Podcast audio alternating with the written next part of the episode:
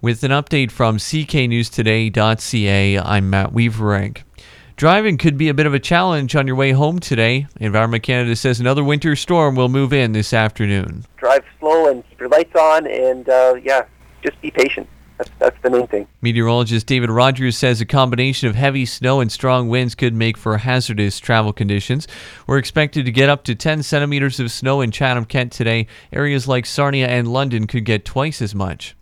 Four people are facing drug related charges after police searched a residence in Chatham and found about $23,000 worth of illegal drugs.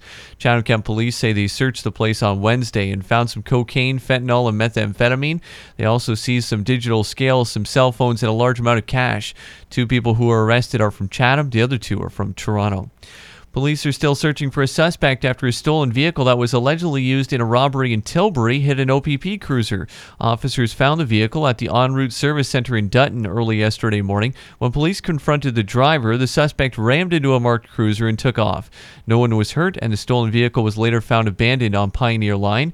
The K9 unit was called in and found one of the suspects, but the second suspect is still on the loose.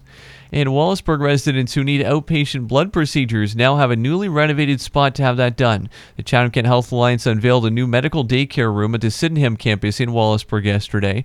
Officials are planning to offer more services there as well, like small surgeries. That should start later this year. The Maroons are in some trouble early in their first round playoff series. Chatham lost game two to LaSalle last night. The Maroons are now down 2 0 in their series. Game three is Sunday night in Chatham. In the OHL, Windsor lost to London in a shootout 4 3. The Leafs snuck by the Flames in Calgary last night 2 1. The Red Wings lost to Seattle in overtime 5 4. Montreal fell to LA 3 2. The Raptors lost to the Wizards 119 108. And in spring training action, the Jays beat the Orioles 10 3. The Tigers played the Pirates to a 2 2 tie. Cloudy today with rain or snow starting this afternoon. Windy as well, and a high of plus 3 Celsius. Rain mixed with snow changing to straight snow overnight, low 0. And tomorrow a mix of sun and cloud and a high of 6. Right now it feels like minus 7. I'm Matt Weaverank. For more on these and other stories, visit cknewstoday.ca.